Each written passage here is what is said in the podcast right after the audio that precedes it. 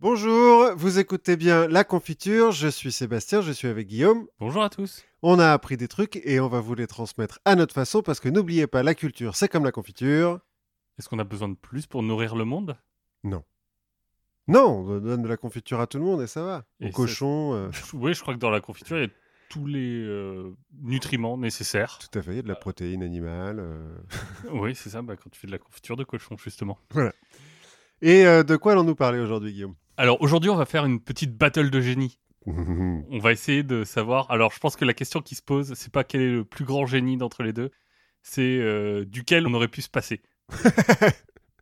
Effectivement. je, je pense que la question euh, se- va se poser plutôt dans ces termes-là. Effectivement. Et c'est moi qui commence avec John Keely, le plus grand inventeur du 19e siècle, qui a été injustement effacé de l'histoire. Un complot? Je pense. Nos auditeurs euh, décideront, se feront leur propre avis, mais on ne doit pas être loin du complot. Parce que ouais, donc on fait une bataille de génie hein, aujourd'hui, on laisse euh, momentanément de côté les pyramides de crâne, euh, les, les envahisseurs invincibles, les batailles épiques et les épouses euh, Vengeresse. vengeresses. Voilà, c'est pas mal. Et on va retourner dans la, la passion de notre folle jeunesse, parce que nos auditeurs ne le savent peut-être pas encore, mais euh, on s'est rencontrés au bar, au banc, sur les bancs, Sur les bancs de l'école. d'une école d'ingénieurs, euh, où nous on a appris euh, les secrets de la matière, hein, de la chimie et donc de l'ingénierie, de- Exactement. de l'invention. Nous, nous sommes de fiers ingénieurs. tout à fait. Mais je dois t'avouer quelque chose, Guillaume, on nous a dupés.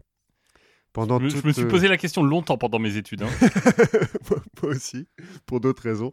Mais là, je pense qu'on nous a dupés parce que jamais aucun de nos professeurs, enfin en tout cas pas moi, on n'a pas forcément toujours eu les mêmes, mais ne nous ont parlé donc de ce- cet inventeur de génie, cet homme qui a percé les mystères de l'éther, qui a maîtrisé euh, l'énergie fondamentale de l'univers avec un simple diapason, j'ai nommé John Worrell Keely. Effectivement, je crois que même les quelques professeurs qu'on a eus qui étaient illustres, Mhm, on en a eu. on en a eu, ont omis, sûrement parce qu'ils devaient leur faire de l'ombre, j'imagine. Ça doit être ça. Ça doit être ça. C'est qu'il re- il a remis en question tellement de choses que euh, ils n'ont pas osé. Ils auraient. C'est une sorte, euh, si tu veux, de boîte de Pandore, c'est ça? Une fois qu'on l'a ouverte, euh, le- notre conception du monde a changé? Je pense. Je pense. C'était, trop gros de toute façon, donc on est... ils n'étaient pas prêts, parce que tout ça se passe à la f- à- dans la deuxième moitié du 19e siècle. Mais pour commencer, une petite euh, devinette. Combien faut-il de carburant pour alimenter un train de la fin du 19e siècle, donc, qui fait le trajet entre Philadelphie et San Francisco? De carburant, c'est-à-dire de diesel, de gasoil, de bois. De- N'importe quel carburant. Je te laisse euh, décider le- le carburant que tu veux. Est-ce que tu as le droit d'utiliser les esprits? Non, Non. non, non, non, non, non, non, là on parle vraiment de carburant. Après, euh, comment le carburant est utilisé par la machine, euh, bon, mais... Moi, je sais pas, euh, je dirais deux wagons de bois, un truc comme ça. eh bien non, eh bien non. Grâce à- au moteur inventé par John Keely, il aurait fallu très précisément 946 millilitres d'eau pure. D'accord, ce qui fait pas beaucoup, beaucoup. Non, un gallon en fait, parce qu'il est américain, donc ce monsieur, et il compte en gallons. En galon et en terrain de football. Voilà, à peu près. Mais donc, on comprend facilement hein, que le complexe euh, charbonneau-industriel de l'époque euh, a tout fait pour euh, bah, le, le faire taire. Oui, parce qu'à l'époque, le complexe militaro-industriel n'existait pas encore vraiment. Pas tout à fait. Il était en formation. On, on, on parlera de qui a inventé ce complexe militaro-industriel. Là, non, on va, on va rester sur du moteur, beaucoup, de l'énergie, mais pas trop de, de militaire euh, aujourd'hui. Donc euh, aujourd'hui, je te propose de, de réparer cette injustice. hein. On, va, Oui. on va évoquer euh, la vie On va rendre hommage. on va rendre hommage à la vie et à l'œuvre de John Keely. Donc John Keely est né le 3 septembre 1837 à Chester en Pennsylvanie. Alors euh, c'est la plus vieille ville de l'État de Pennsylvanie. Aujourd'hui c'est une ville de banlieue de Philadelphie. Bon voilà, ça n'a pas beaucoup d'intérêt pour notre histoire. Il va beaucoup rester en Pennsylvanie. On ne sait pas grand-chose de ses parents parce qu'ils sont morts euh, dans une épidémie quand il était très jeune. On sait qu'il a été élevé par ses grands-parents et que euh, son grand-père était musicien et qu'il euh, donc le grand-père a transmis au petit John la passion de la musique. D'accord. Selon certains témoignages, le petit John euh, aurait pu devenir un prodige du violon parce que, euh, bah, comme tous les génies, il est bon à tout ce qui touche, hein, c'est Oui. logique. Mais L'appel du progrès est déjà trop fort en fait chez l'enfant et il peut pas se contenter d'être juste un musicien, il faut qu'il aille plus loin. Selon d'autres témoignages, alors euh, qu'on peut peut-être un peu remettre en question, il aurait construit sa première machine à mouvement perpétuel vers l'âge de 10 ans avec des conques, donc euh, les, les coquillages euh, Oui. en spirale là, qu'il aurait harmonisé par lui-même et Mhm. ensuite placé sur un rotor et un stator. D'accord. Et donc ça tournait tout seul.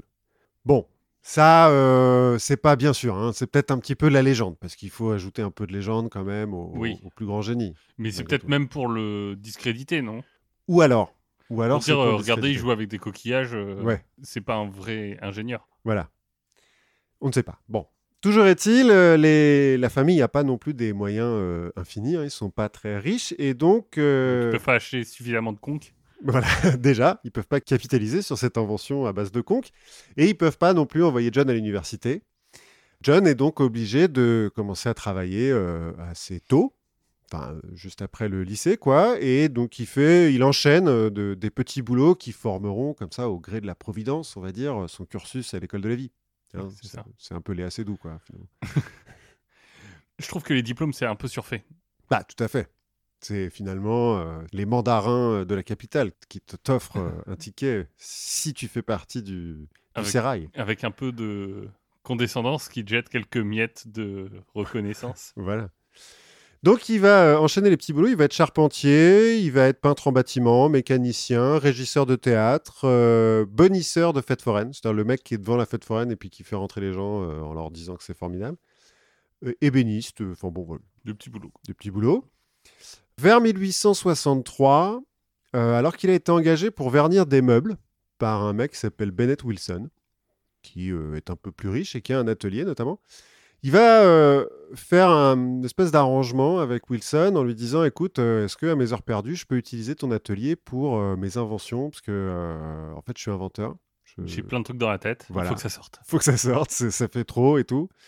Donc, s'il te plaît.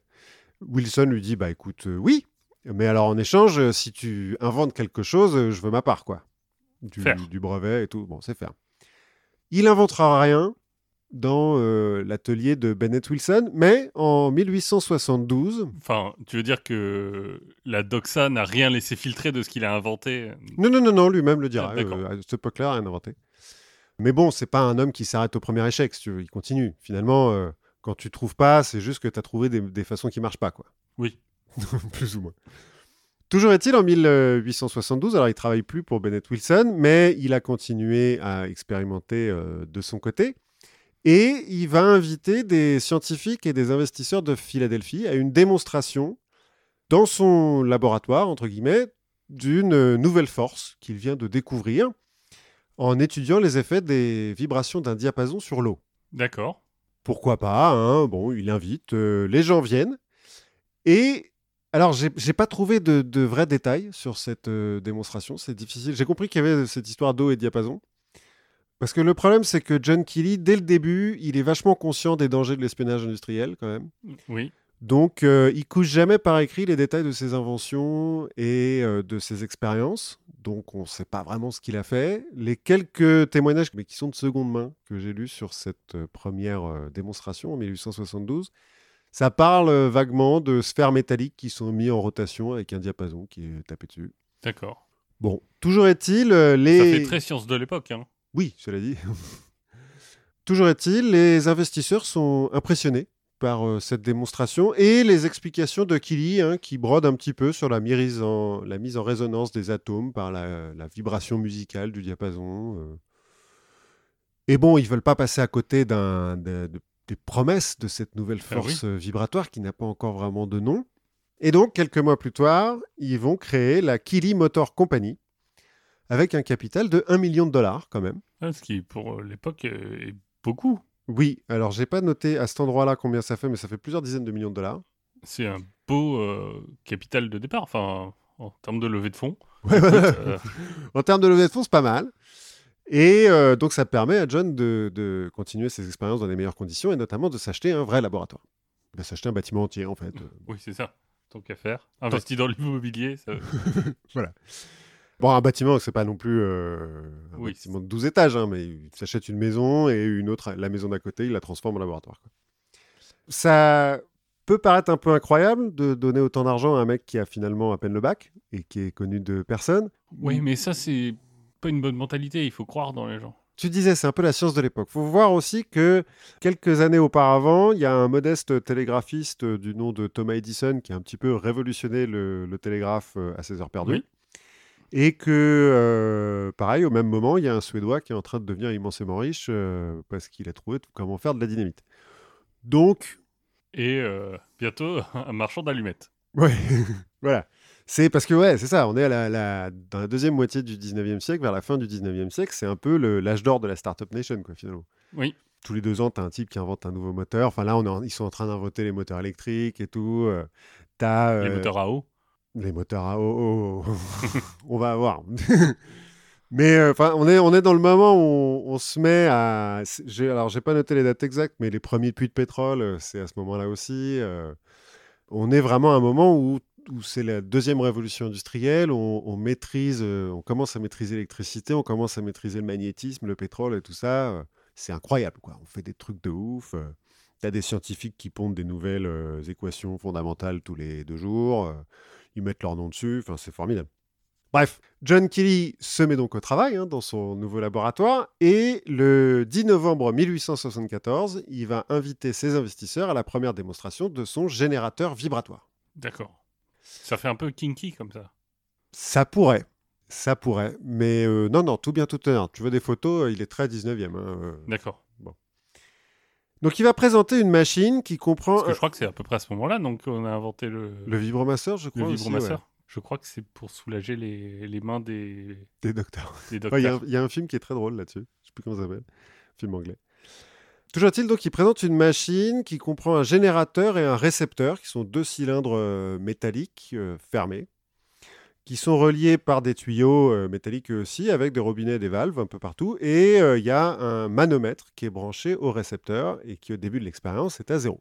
Enfin, qui est à Oui. température, pression ambiante.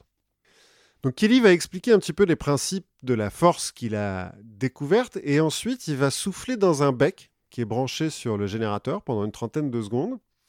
Puis il va verser par ce même bec 5 gallons, donc euh, 19 litres en gros d'eau, du robinet, hein, enfin Mhm. de l'eau. Il va ajuster un petit peu les valves et les robinets, euh, tout ça. Il va taper avec le diapason sur euh, le générateur.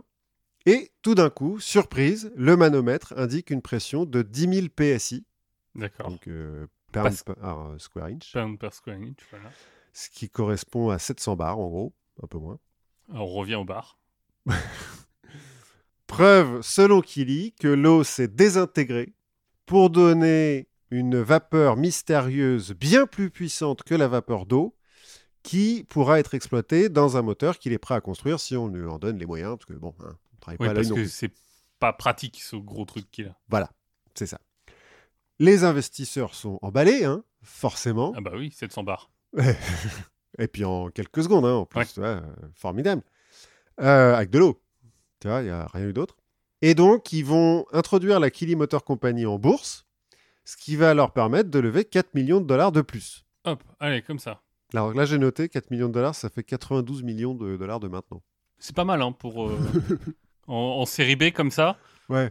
Surtout qu'il n'a toujours pas de prototype qui marche. hein, Il a un générateur, mais. bon. Oui, mais il a des brevets, j'imagine. Alors non. Dans les, les accords qu'il a passés avec les investisseurs, euh, il est dit que les investisseurs doivent payer les brevets, mais que c'est lui qui aura son nom dessus. Et qu'il veut euh, breveter dans tous les pays du monde. Enfin, dans tous les pays où il y a un, Oui. un système de brevet et que ça coûtera 50 000 dollars, un truc comme ça. Mais il est perfectionniste, Kelly, donc il ne veut breveter son invention que quand elle sera euh, Parfaite. parfaite. Voilà. Mhm. Donc pour l'instant, ça reste dans sa tête et il brevettera quand euh, ça sera brevetable. Peut-être que quelqu'un de d'expérimenter dans le développement de startups euh, basées sur des innovations technologiques te dirait que c'est pas tout à fait la bonne méthode de propriété intellectuelle. Alors, tu, tu en sais sûrement plus que, que tous ces gens-là et que moi. Mais c'est une autre époque, écoute. euh, Oui. Voilà, Autre mœurs et euh, le secret, ça marche aussi. Ça peut marcher. Finalement, euh, Coca-Cola, on connaît toujours pas la recette. Exactement. Donc Killy va, va s'acheter une maison un peu plus grande pour lui et sa femme, parce que voilà. Oui, bah, Hein 4 millions. Ça fait quand même du bruit, hein, sa découverte, parce que ça va être publié dans le New York Times quand même. Tu vois, c'est- Mm. Bon, on commence à parler de lui. Pour euh, maintenir l'intérêt des investisseurs et donc la valeur de l'action, hein, parce que- il va faire d'autres démonstrations dans les années qui vont venir dans son laboratoire, pendant lesquelles euh, donc, il va utiliser la puissance euh, générée par son générateur pour euh, tordre des barres de métal ou euh, briser des cordes. Enfin, tu vois, il tire sur des cordes, elles finissent Ouais, par en éclater. gros, c'est une machine de foire. Quoi. Alors, ces démonstrations commencent un petit peu ouais, à faire truc de foire. Mais. Après, preuve- une machine à barbe. Non, parce que c'est quand même toujours euh, de la force. Enfin, en Oui. gros, et à chaque fois, il dit Vous savez, il y a tellement de pression que je peux faire ça. Donc, euh, quand on arrivera à transformer cette pression en un mouvement euh, rotationnel, Oui. on pourra en faire un moteur. Quoi. Et puis, preuve surtout que son travail avance, il affine la théorie. Hein donc maintenant, c'est c'est pas juste un générateur vibratoire, c'est un moteur hydropneumatique pulsatoire qui utilise les harmoniques négatives quadruples. D'accord. Ouais, ok. Tu vois, c'est plus tout de suite. Euh, ça fait prend- plus sérieux. Voilà. C'est on sent que ça a perfectionné. Bah oui. Donc euh, voilà. Et que quadruple Pourquoi il va pas sur les octuples? Bah, c'est des histoires d'harmoniques, c'est très compliqué, hein, euh, les harmoniques euh, vibratoires. Il va faire tout un tas de. Enfin, Les harmoniques vibratoires positives, ça va. non, mais justement, parce que c'est compliqué, un des seuls trucs qu'il va produire, bon, il va écrire des articles un peu plus tard, mais les seuls trucs qui va sortir de son laboratoire, c'est des, des espèces d'abacs où euh, il montre toutes les vibrations euh, en fonction des notes de musique et tout, et comme qu'est-ce que ça peut faire. Bon, j'ai jamais été très bon en abac, moi, donc j'ai pas essayé de les lire, mais, euh, mais c'est, ça, ça fait vachement sérieux, en tout cas. En tout cas, là, c'est sûr, hein, le temps des locomotives à vapeur bruyantes, salissantes et dangereuses, parce que ça peut exploser quand même, Oui. une, locomotive à vapeur, est bientôt révolu, car le moteur de John Kelly, bah, il va être silencieux, il va pas dégager de fumée, parce que la, sa vapeur mystérieuse, euh, voilà, il Oui. n'y a rien qui brûle, et ça risque pas d'exploser. Donc, euh, Et puis un litre d'eau. voilà, ça se trouve un peu partout. Tout le monde est emballé, quoi. Bah, Ça, c'est la révolution. ça, voilà, ça va être un succès. Bon, mais euh, tu le sais, les voies de la science sont impénétrables, on va dire, hein, Mhm. même pour un esprit aussi brillant que celui de John. Et les années passent sans qu'il n'arrive à construire son fameux moteur. Enfin, sans que son moteur soit aussi parfait qu'il le voudrait. Voilà, c'est ça. C'est ça, qu'il n'arrive pas à... C'est les réglages des, des harmoniques quadruples. Parce que, ouais, on l'a dit, c'est compliqué. Vous Faites-nous confiance. La, la science, c'est notre truc. Et bon, bah, du coup, euh, la main invisible euh, fait son travail. hein, Oui. Et euh, l'action de la Kelly Motor Company, euh, qui était montée jusqu'à 500 dollars quand même, D'accord redescend à 10 cents Oui. au début de l'année 1881. Faut vendre au bon moment. Voilà. J'espère que lui a vendu au bon moment. Bah euh, non, lui euh, il est au bord de la ruine du coup. Non, parce que lui il y croit toujours à son truc. D'accord. Tu vois, il veut, euh, bah, lui il est toujours en train de- d'expérimenter en pratique. Oui. Donc il n'a pas de raison. Il sait qu'il va trouver quoi. Mais bon là, là c'est quand même le, le coup dur. C'est le moment désespoir. Il songe à tout arrêter, voire pire. hein. Il y a Mhm. des, des témoignages qui disent qu'il était pas loin de se jeter dans le Delaware, la rivière qui passe à cet endroit-là. À Philadelphie. Enfin, dans Ouais. le Connecticut. Non, mais là, c'est à Philadelphie. hein. Tout- tout- Oui. Maintenant, il a, il a déménagé dans la grande ville. Il reste pas en banlieue, quoi. C'est un inventeur quand même. Ouais. Et puis c'est toujours mieux de mettre ton laboratoire au milieu de la ville. Voilà, comme on l'a vu avec Alfred Nobel. Euh, mais bon, heureusement, avant de commettre l'irréparable, il va rencontrer Clara Jessup Bloomfield Moore, veuve d'un très riche industriel, Bloomfield Moore, de Philadelphie, qui, comme euh, toutes euh, les, les femmes de la bonne société de l'époque, s'occupe d'associations caritatives, philanthropiques, euh, Mhm. choses comme ça, et, mais est aussi poétesse, écrivaine, adepte de la philosophie éternelle. On a un peu parlé à l'époque des, des ésotéristes, la philosophie éternelle, bon voilà. Et elle est passionnée de science. Et donc, quand elle rencontre John en 1881, elle est émue et elle décide de financer ses recherches parce qu'elle a confiance dans le fait qu'il va trouver. Elle, elle voit. Ouais, elle, elle voit l'avenir. C'est le, j'allais dire le Elon Musk, mais non. Enfin bon, c'est le- le- le- l'investisseur qui voit l'avenir. Oui. Et donc, elle investit 100 000 dollars dans la Kelly Motor Company et elle accorde à John Kelly un salaire mensuel de 250 dollars par mois. Comme souvent, les salaires mensuels, tu vas me dire. Oui. 250 dollars, ça fait 5400 dollars de maintenant. hein. Tu vois, pour un mec qui est à la tête d'une boîte euh, qui Ah oui, mais ça, c'est juste le truc qu'elle lui donne tout seul. hein. Donc, Ah, euh, s'il y a des, des de dividendes et tout, euh, Oui. il les prend quand même. hein.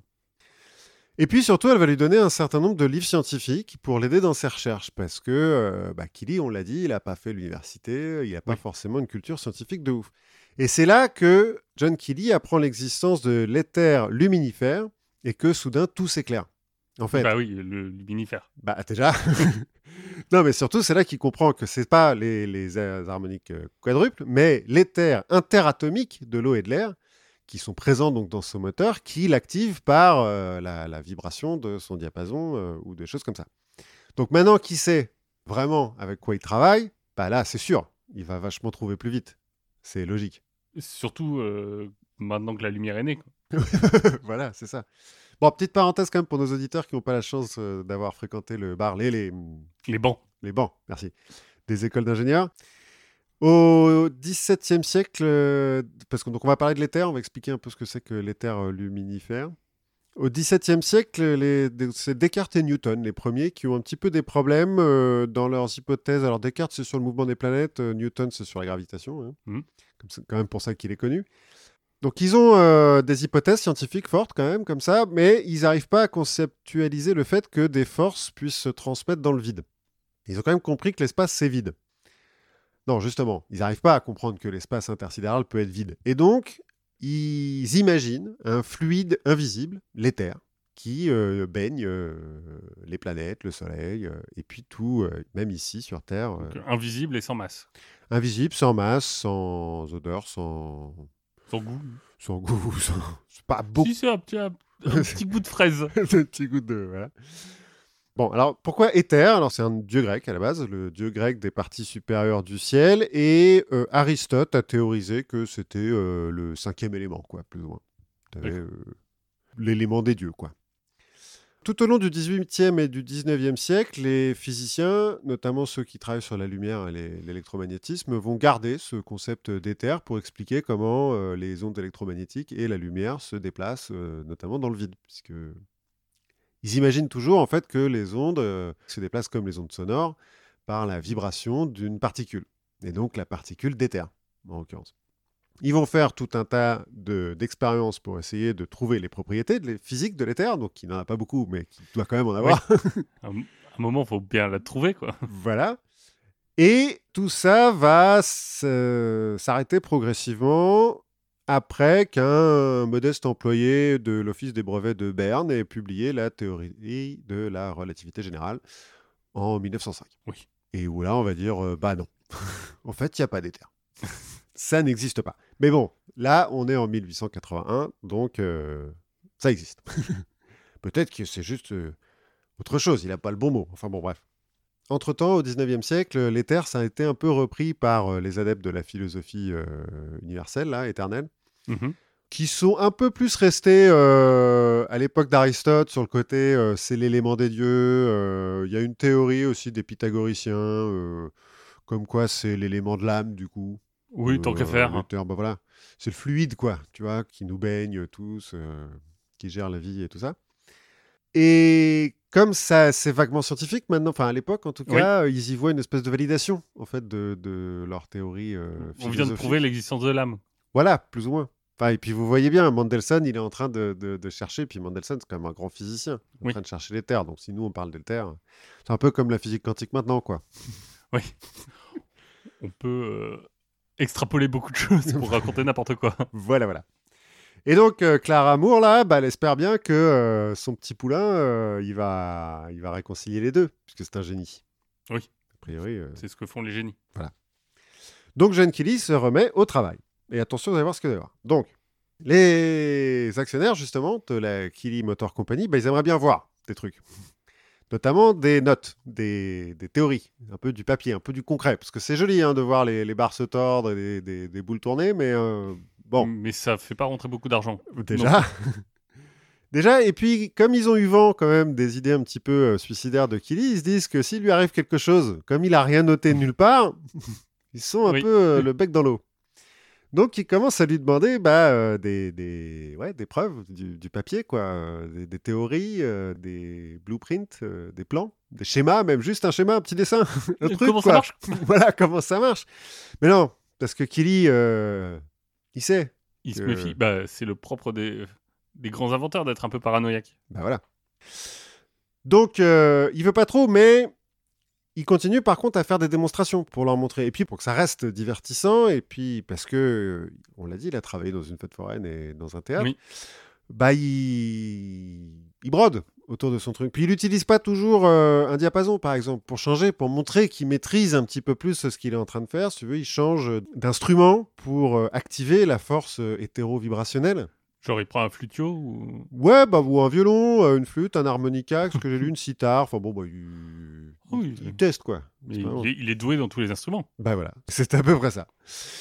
Euh, Si tous les mecs de la SNCF devaient apprendre à jouer de la flûte pour pouvoir conduire leur train, bah, Peut-être qu'ils arrivent à l'heure. Tu veux bien. il y aurait peut-être moins de grèves. voilà. Donc en décembre 81, quand même, les, les actionnaires, ils vont en justice, hein, quand même.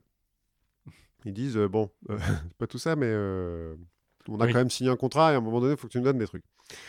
Killy, qui sait que c'est un stratagème hein, pour le déposséder de son invention, puis finalement de, de, ce qui- de son âme, enfin de, son- Oui, bah, de l'œuvre de sa vie.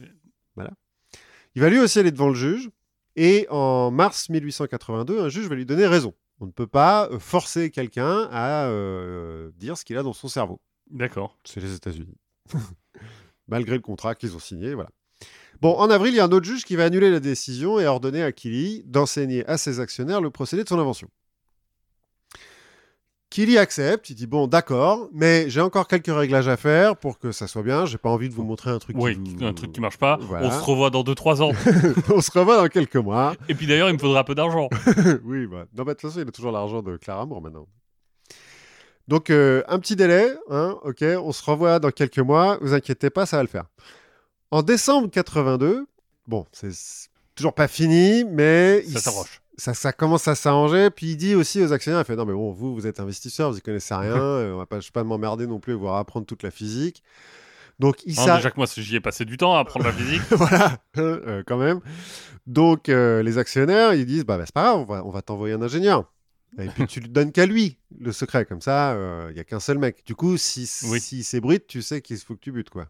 Tu vois, chose comme ça. Donc, ils envoient William Beckel, euh, un ingénieur de Philadelphie, qui va aller inspecter le laboratoire de Killy. Il y va, il se fait bien accueillir. Et Beckel va confirmer que la, la démonstration dont il a été témoin ne peut pas être expliquée par les connaissances de la science actuelle. Et que donc euh, John Kelly a bien inventé quelque chose. C'est un premier pas. C'est déjà un premier pas. Bon. En août 83, donc euh, huit mois plus tard, euh, Beckel va admettre qu'il a juste vu une démonstration, mais qu'il n'a pas eu de papier ou, ou quoi Ouais, qu'il a pas pu ouvrir les trappes et. Non, qu'il n'a pas eu de théorie, tout ça, mais que euh, John Kelly lui a dit Attends, c'est parce que là, euh, je te montre le truc, mais je suis en pleine expérience. Mais t'inquiète pas, ça, ça nous... toi, tu connais un petit peu. Oui, ça va venir. Euh, tu on sais s- qu'on peut pas faire ça. hein. Voilà. Mais, mais, euh, au moment venu, on se met deux heures sur un bout de table, je te prends un crayon et tu vas voir. Ça va être limpide. Donc, euh, ok, les investisseurs sont un peu rassurés. En mars 84, bon, euh, il a besoin encore d'un petit délai. Parce que les, là, les investisseurs en mars 84, ils ont remis un petit coup de Eh, dis donc, juge. euh, Juge, ça fait deux ans. il s'est rien passé. Non, non, mais là, c'est bon. Vous inquiétez pas, pas de souci, tout roule. il me faut juste un mois ou deux. En septembre 84, Killy annonce de lui-même qu'il faut attendre une semaine, mais que ça va aller. Là, cette fois-ci, euh, ça va être incroyable. Super. Mais en attendant, il peut pas présenter euh, le moteur. Par contre, il va faire une démonstration d'un canon vaporique basé sur la même technologie Mhm. qui va mettre tout le monde d'accord. Ok, super, on fait ça. Allez, canon vaporique, bah, qui est maintenant la base de l'armée française et américaine, je crois. Tout à fait, tout à fait. Alors, donc, bah, euh, justement, l'armée, le gouvernement, ça les intéresse en plus que les actionnaires. Donc, euh, tout le monde se réunit à Sandy Hook, euh, dans le New Jersey, pour une démonstration. Killy a amené donc son canon vaporique, qui euh, en fait est, est composé d'un receveur et d'un générateur, comme son, son premier euh, générateur, Mhm. qui est branché à un canon de 32 mm. Enfin, un canon, c'est finalement qu'un tube en métal. Oui. hein. bon. Il met des billes d'acier de 32 mm dedans. Il tape sur le receveur avec un marteau pour activer la force vibratoire. hein, Mhm. C'est logique.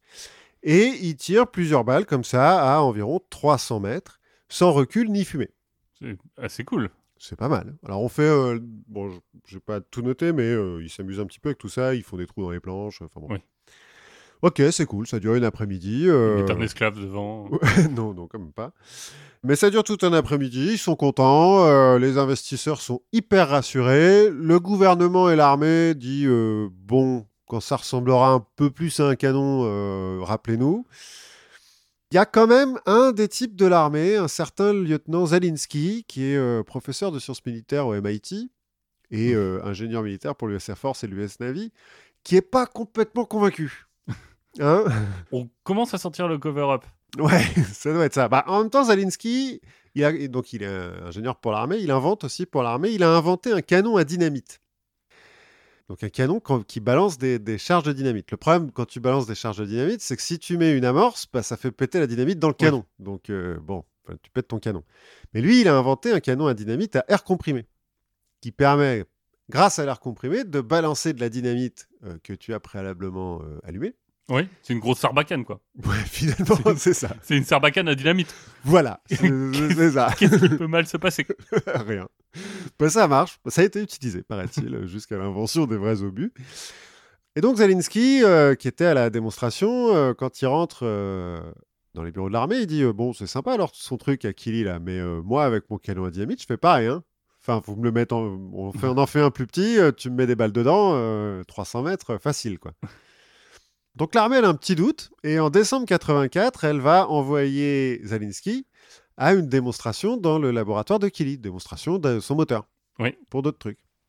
Donc euh, Kili fait son, sa petite euh, explication, hein, comme d'habitude, Euh, il fait un petit peu de sitar et tout, machin, il tape sur le, le récepteur, ok, et euh, il fait tourner, bon, il fait tourner un truc, quoi, bon, le machin habituel.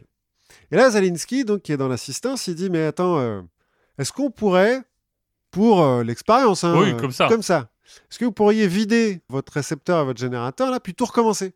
Qu'on voit euh, depuis le début, parce qu'à Oui. chaque fois, quand on arrive, là, c'est déjà plein. Comme vous dites que ça, ça prend une seconde ou enfin cinq secondes à remplir, Oui. ça va, quoi.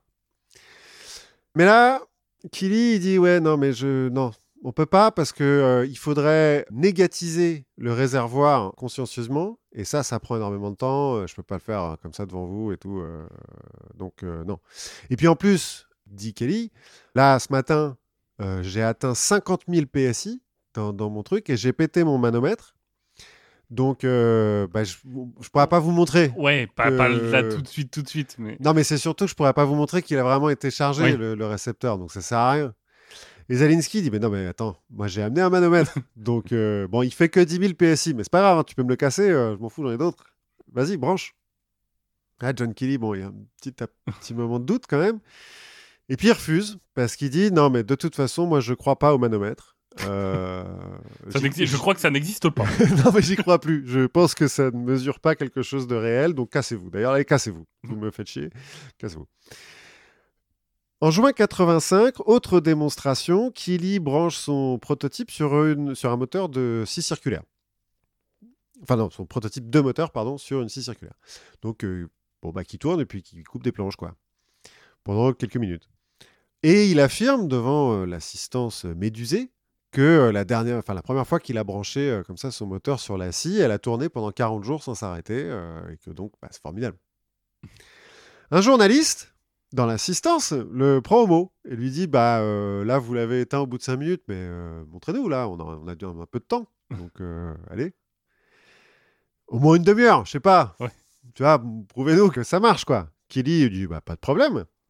Bon, malheureusement, 15 minutes plus tard, la scie s'arrête. Après avoir ralenti petit à petit, elle s'arrête. Bon. Ça, c'est à cause du bois. Bon, il sait pas trop à ce moment-là qu'il est, mais il dit qu'il y a un truc qui va, qui va pas bien. euh, il va poursuivre ses, ses trucs. Généralement, dans ces cas-là, ce que tu dis, c'est euh, c'est à cause des ondes négatives. Bah alors justement, tu... on voit que tu es scientifique, que tu connais ce genre de choses. Parce qu'en décembre 1887, Killy donc annonce d'abord que, que le succès est proche, hein, euh, à ses actionnaires, à la presse, à tout le monde, parce que il vient de comprendre qu'en fait la force qu'il a découverte, finalement, elle n'est pas basée sur l'éther, mais elle est basée sur les vibrations sympathiques. Ce qui explique d'ailleurs pourquoi euh, certaines expériences ont échoué quand, par exemple, il y avait un journaliste euh, pas très sympathique dans l'assemblée, ou anti-sympathique, ou contre-sympathique. enfin, Parasympathique. ou- voilà. Oui. Bon. Mais donc maintenant qu'il sait vraiment? Euh, là, c'est bon. Donc, on est en décembre 87. Vous allez voir, 88, ça va être euh, une année formidable. Bon, en revanche, il faudra que les conducteurs de train soient sympas. Sinon, ça. ça. marche pas. Bon, Bah, écoutez, on, fera un- on leur fera faire des tests de QI. ça, ça réglera tout. Bon, problème. En 1888, Bennett Wilson, l'ébéniste de Oui. l'époque, là, qui entend parler euh, quand même souvent de Killy, puis qui a entendu parler qu'on y était presque. Il se rappelle du contrat qu'il avait signé avec Killy? Et il fait Hé, oh, oh, oh, ce que tu as inventé là, c'est un truc que tu as trouvé dans mon laboratoire. Donc j'en possède la moitié. Logique, Normal. on avait signé un contrat quand même. Donc il va en justice. Donc bah, ça ralentit un peu euh, l'expérience. Hein, ouais, euh, mais l'avantage, c'est que quand t'as jamais réécrit, comment tu te prouves que. que ça marche de la même fa- enfin que c'est la même invention? Et bah, c'est comme ça qu'il va s'en sortir, qu'il est. Il va quand même être mis en prison pendant une semaine parce que le premier juge va dire Bah ouais, tu nous prouves, euh, faut que tu nous montres ce que tu as écrit. Donc il va en prison parce qu'il refuse en fait. Le, le premier juge lui dit Bon, tu as 30 jours pour le faire. Au bout de 90 jours, il l'a toujours pas fait. Et à un moment donné, le juge il fait Bon, t'arrêtes de te foutre de moi là, hop, prison jusqu'à ce que tu nous sortes tes papiers. Et on sait que c'est toujours des grandes réussites, hein, les papiers écrits en prison. Oui. Il y en a qui sont réédités euh, 50 ans plus tard finalement. c'est ça. Donc il fait monter ça jusqu'à la Cour suprême de Pennsylvanie, qui va annuler le jugement, libérer Killy et dire euh, bah non, euh, le, le contrat est caduque, euh, c'est pas pareil, euh, voilà. Bon, Mais c'est le monde qui essaye de le baïonner, ça. c'est ça. Mais la justice, elle, est aveugle et n'est pas influencée par l'argent. Mais peut-être par les terres. Peut-être, mais enfin bon, c'est bah, parce qu'elle est, elle est aveugle, mais les terres, c'est invisible de toute Ah façon, oui, donc de toute façon. c'est pas grave. Donc C'est peut-être le super, le super sens de la justice. le sixième sens de la justice, le Bah, septième sens de la justice. Plutôt que, tu vois, comme tu deviens aveugle, plutôt que d'entendre vachement bien, elle est devenue hyper perceptive à l'éther. il doit y avoir de ça. Il doit y avoir de ça. Toujours est-il, Bennett Wilson, euh, bah, euh, elle bec dans l'eau. Et euh, John Kelly peut reprendre ses expériences. 1890, Clara Moore, qui en fait euh, vivait surtout en Angleterre, donc euh, envoyait de l'argent, mais s'occupait pas trop de, de ces trucs-là. Elle va quand même lui accorder 2000 dollars de salaire mensuel à l'époque pour qu'il modernise ses équipements. Parce que euh, là, on en est sûr, on n'est pas loin. Oui. Mais bah, les manomètres sont cassés, puis il y croit plus. Il il faut, faut trouver, des- trouver autre chose que des manomètres. Voilà. Donc pendant un an, il va avoir 2000 dollars de, de salaire mensuel. Que pendant un an, parce que Killy, c'est pas un homme d'argent. Euh, lui, il fait ça pour la science. Donc au bout d'un an, il a acheté ce qu'il fallait et tout. Il va voir Clara Moore, il dit non, c'est bon, c'est bon. Tranquille. On y est presque. On y est presque. En 1895, bon, presque, euh, voilà, hein, dans la science, presque, Oui. euh, on ne sait pas ce que ça veut dire. hein. Après, quand même, avoir publié un énième article en défense de Killy, parce que Clara Moore, donc je l'ai dit, elle est écrivaine et elle écrit beaucoup de choses pour supporter Killy, tu vois, euh, parce que dans la presse, il y a quand même des gens qui l'attaquent, et notamment le American Scientific, un truc comme ça. ou- Scientifique américaine. oui, voilà. Qui publie un certain nombre d'articles qui sont pas très élogieux, euh, voire qui doutent. T'as Zalinski aussi qui a fait un, un un- Un documentaire sur Netflix. une interview. Alors j'ai lu l'interview, elle est facile à trouver, c'est très drôle parce qu'il y a beaucoup d'humour, Zalinski.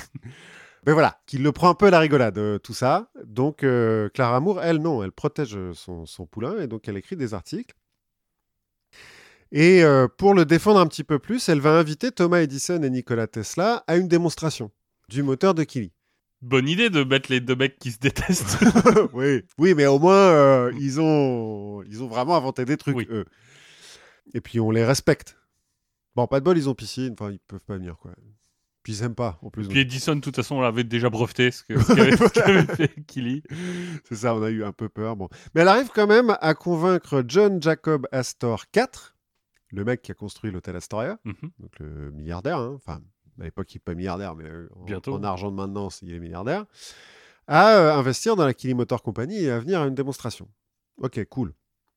En 96, elle fait venir des scientifi- un scientifique anglais, parce qu'elle a fait venir un scientifique américain, qui bizarrement le même nom, d'ailleurs les deux s'appellent Scott, mais bon, pas très grave, qui doutait un petit peu, donc elle fait venir un scientifique anglais pour avoir une deuxième euh, expertise dans le laboratoire. Donc ils sont tous les deux. Killy fait une expérience euh, parce qu'il n'y a pas longtemps, il a trouvé pourquoi ça marchait pas. C'était euh, les, les, les, les fils en cuivre qu'il utilisait qui n'étaient pas bien harmonisés. D'accord. Donc maintenant qu'il les a bien harmonisés, bon bah Ça va marcher. Ça va marcher. Donc il fait une démonstration et t'as un des deux scientifiques qui dit euh, mais disons euh, ton fil en cuivre, ça serait pas un tube à air comprimé? Qui dit bah non, attends, euh, s'il te plaît, fais-moi confiance quand même. Et Moore qui est à côté avec son, son comment dire son bon sens Oui. de, de, de, de femme qui n'est pas scientifique, mais bon, qui a du bon sens, dit bah c'est simple, coupons-le. Et puis comme ça on vérifiera. Ah bah oui, mais il faut tout réharmoniser après. Ouais, bah, c'est ce que dit Killy. Donc euh, non, on ne coupe pas, rien du tout. Et cassez-vous, vous êtes en train de mettre des énergies hyper négatives là. euh, Pas sympathique. c'est pas sympathique du tout, ça va pas le faire. La confiance de Moore est un peu ébranlée à ce moment-là de Clara Moore, donc elle va réduire son salaire mensuel, mais elle l'abandonne pas quand même, parce que bon, voilà. En 1897, Killy fait une démonstration de son moteur devant des ingénieurs de compagnie ferroviaire cette fois-ci, parce que là, euh, ok, le truc est toujours pas parfait, on peut toujours Oui. pas le breveter, etc. Mais il faut quand même euh, penser au futur, aux investissements, enfin aux, aux dé- débouchés, pardon. Oui, aux clients potentiels. Voilà. Donc il invite euh, des, la Western, enfin le, le compagnie ferroviaire de l'époque, euh, et qui envoie leurs ingénieurs. Lesquels ingénieurs sont bluffés, hein, sont là genre ouais, euh, bah c'est un moteur et on sait pas comment il marche, mais euh, bien. hein. Mais euh, si ça marche, on s'en fout de savoir comment ça marche. voilà, finalement, si ça marche, c'est cool. Mais il donne pas suite parce que finalement, le moteur, pendant la démonstration, il développe que 10 chevaux vapeur, ce qui n'est pas énorme, énorme. Surtout que donc là, on est en 1897, on commence à avoir des moteurs qui développent un peu plus que ça. Bon, petit échec, mais c'est pas grave. John Kelly se remet au travail. Malheureusement, en novembre 1898, c'est le drame. John Kelly meurt à 61 ans d'une pneumonie foudroyante sans avoir fini le prototype de son moteur et sans avoir couché le résultat de sa recherche par écrit. Ce serait pas un empoisonnement ou un- il- Alors, c'est une version. On va voir plus tard qu'il y a une autre version. Restons sur euh, les faits pour l'instant. Janvier 1899, Clara Moore meurt à son tour. Elle est plus âgée, cela dit. C'est la malédiction. C'est peut-être une malédiction. En tout cas, l'humanité a possiblement perdu euh, bah, la plus grande invention de l'histoire. Parce que là, Oui. on n'a on n'a plus rien. On n'a ni Clara Moore, ni euh, John Kelly. Bon, les investisseurs euh, sont un peu abattus, mais donc ils récupèrent euh, une partie des machines qui sont dans le laboratoire, les dernières sur lesquelles ils travaillaient, qui transfèrent à Boston euh, dans le laboratoire d'un autre euh, inventeur, qui dit pas de problème, vous inquiétez pas, je vais tout désosser, je vais comprendre, je vais faire du reverse engineering et tout, ça va être formidable. Payez-moi quand même, parce que, Oui. bon, hein, je travaille pas gratos, mais. Mais quelques semaines plus tard, Clarence Moore, fils de Clara, un peu agacé d'avoir euh, perdu une partie de son héritage euh, pour quelque chose qui finalement ne rapporte rien parce qu'il n'y a pas de moteur, va inviter des journalistes du Philadelphia Press, donc un journal de, de Philadelphie, et des scientifiques de l'université de Pennsylvanie à inspecter le laboratoire de Kelly. Donc je l'ai dit, euh, il y a le- les investisseurs ont déjà enlevé les dernières Oui. machines sur lesquelles ils travaillaient. Il y a quelques fans de Kelly qui sont venus aussi récupérer une ou deux machines. Donc il reste pas beaucoup de choses. Mais les mecs veulent vraiment aller au fond des choses et donc ils vont désosser tout le laboratoire. Et la stupeur, ils découvrent à la cave un réservoir d'air comprimé de 3 tonnes et des tubes à air comprimé qui courent dans toute la charpente du bâtiment sous le parquet avec euh, des boutons cachés pour euh, les activer quand il faut. euh, voilà. Donc, euh, bah voilà, le, le monde de la science est en émoi. hein. John Kelly était un charlatan. Qui disent Ça, C'est ce qu'ils disent, c'est ça. Bon, avec les connaissances actuelles, nous, moi, toi, euh, on s'en doutait peut-être un peu. Ouais, pas sûr. Pas sûr, parce que finalement, c'est vrai que notre cours d'harmonique négative euh, quadruple Ouais, était compliqué. ouais c'est un peu loin. Moi, j'avoue que Ouais. le partiel était compliqué. Voilà, voilà, c'est ça. Moi, j'étais obligé de passer l'oral et tout. Enfin, bon. On aurait peut-être aussi pu écouter euh, le pote de Jane Kelly, qui n'était pas scientifique, c'était juste son, son pote, qui un jour a dit euh, Ouais, moi, quand on discute un jour comme ça, pour discuter, je lui ai demandé Qu'est-ce que tu voudrais, toi, comme épitaphe euh, Tu vois, petite discussion Mhm. quand t'es un peu bourré, quoi. John Kelly lui a dit Moi, je veux que sur ma tombe, il y ait marqué le plus grand charlatan de tous les temps. On aurait peut-être pu l'écouter, ce mec-là, mais euh, bon, voilà, on l'a pas écouté. Eh ben, ouais, mais de nos jours, heureusement, il y a encore des gens qui croient en John Kelly. La Killy Society. En fait, les Advancement of uh, Negative Harmonic. En fait, c'est surtout les adeptes euh, du principe de l'énergie libre. Les gens qui disent que le, le mouvement perpétuel, si, si, ça existe, et les lois de la thermodynamique, euh, c'est juste, euh, sont juste été créées pour nous limiter. Euh, Ouais. C'est des libertariens, tu vois, un peu. Aussi pour euh, un peu euh, énerver certains scientifiques. Oui. Voilà, ça, ça doit être ça. Et ça commence un peu tôt, hein, parce que, en fait, dès euh, 1888, dans la doctrine secrète, Madame Blavatsky, elle va écrire un chapitre entier sur. Et D'accord. sur euh, l'énergie force Ah, mais on, re- vibrationnelle, on retombe sur les gens euh, qu'on aime bien dans la confiture. Voilà, qu'il a découvert. Plus tard, Rudolf Steiner va faire des conférences sur euh, Killy en disant que c'est bien la preuve que Mars est liquide, je suppose. Oui. On peut inventer des trucs incroyables grâce à la force de nos énergies sympathiques. Et la force de la corne de bouse. Voilà. Donc, euh, beaucoup d'anthroposophes aussi qui sont à fond euh, sur euh, John Kelly. Et eux savent qu'il n'est pas mort d'une simple pneumonie. Eux tous disent, en tout cas je l'ai vu écrit plein de fois, mais que sur les, les sites euh, dans ce genre, qu'il a été renversé par un tramway. D'accord. C'est quand même différent, tu vois. Oui. genre, c'est le New York Times hein, euh, qui dit euh, il est mort euh, d'une pneumonie. Bon, après le New York Times, on sait Oui, que... euh, hein, c'est euh, Big Corporation. Voilà. Bon, on ne sait pas trop. Ils disent aussi quand même, parce que eux, ils savent un petit peu plus, ils ont des, des témoignages un petit peu plus, comment dire, Proche. Fiable. Oui. que ceux du New York Times ou du Philadelphia Press ou du American Scientific, la Scientific American. Ils savent qu'il avait réussi à maîtriser la gravité, Mhm. que des témoins l'ont vu grâce... Hein? Il y en a même qui disent qu'ils l'ont vu voler. ouais, un peu. Non, non. Il y a un truc où euh, il a réinventé une ceinture d'antigravité qui permettrait à son porteur, en fait, de, de supprimer la gravité sur des objets. Et donc, il y a des gens qui l'ont vu euh, déplacer des moteurs de plusieurs tonnes euh, du bout du doigt. Même avec de l'air comprimé, ça doit pas être facile. hein. Ouais. Peut-être un petit peu douter de ces témoins-là. Après, il a bossé dans des théâtres, tu vois. genre, Oui. euh, Après, c'est de la, c'est de la, l'illusionnisme, quoi. Enfin, tu la Oui, de et des miroirs, comme euh, disent les Anglais. Il aurait aussi inventé un aéronef qui peut accélérer de 0 à 800 km/h en quelques secondes sans que le conducteur ne subisse les effets de l'accélération. Ouais, pratique. Je veux dire. Qu'ils ont dû mesurer ça avec un radar, je suppose à l'époque. ils Ah, avaient ou avec un manomètre. C'est ça. Euh, et que donc, c'est clairement euh, le complexe charbonno, aviato, électro-militaro-industriel qui veut faire taire Killy et tous ses élèves, adeptes. Euh, Oui. Alors, à entendre parler toute la vie de Killy, je suis pas encore persuadé qu'il soit plus ou moins utile à, à l'histoire de l'humanité que le l'homme que je vais te présenter maintenant. Mais il a quand même réussi à faire tenir son truc pendant 25 piges. Bah oui, c'est ça, c'est incroyable. C'est ça, c'est qu'il a réussi à, à vivre bien de, de ça pendant très longtemps. Mhm. Moi, je vais te parler d'un autre scientifique de génie.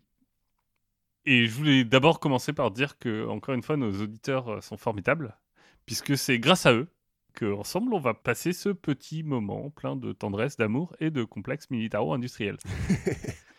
Donc euh, n'hésitez pas à faire comme eux, à nous envoyer aussi euh, des idées toujours plus inattendues, parce que moi j'adore app- apprendre et découvrir des mecs que je connais pas. Donc euh, j'adore aussi vous les raconter après. Donc bref, Et puis des fois, ça nous arrange quand on n'a pas d'idée de- c'est ça exactement. d'avoir un, un sujet. Si c'est des sujets dont, dont on sait que ça va intéresser des gens, c'est encore mieux. Oui. Bref, Fritz Haber. Parce que on va parler de chimie. Quand on parle de chimie, on va parler des Allemands. oui. Enfin, Euh, oui, non mais je veux dire, la, la chimie c'est quand même une science euh, où les Allemands ont particulièrement brillé.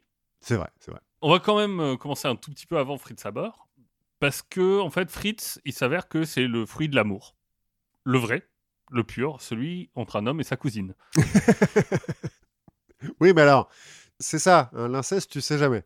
Bah, en Euh, l'occurrence, on est là dans la deuxième moitié du 19e siècle, hein, mais dans la Prusse d'alors, c'est pas tout à fait bien vu Alors que de nos jours. le, de, Oui. faire un gosse à, de faire un gosse à sa cousine. Sauf que les deux sont vraiment amoureux. Les deux s'aiment euh, vraiment d'un amour euh, pur et sans limite.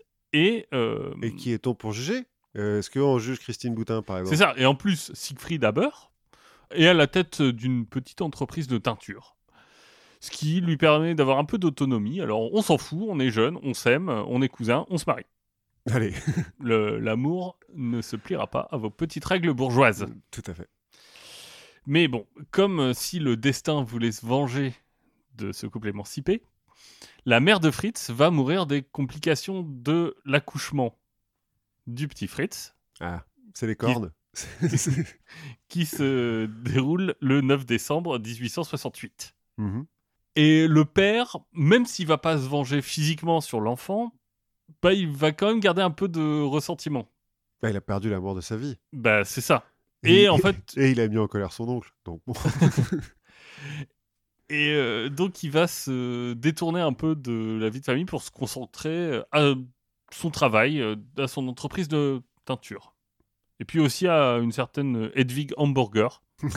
L'inventrice du hamburger. non, mais il l'épouse quand elle a. Bah non, en fait, Hamburger, bah, ça veut dire de Hambourg. hein, euh, donc, euh, finalement, c'est un truc, c'est- nous, ça nous fait rire, mais c'est assez euh, commun comme nom.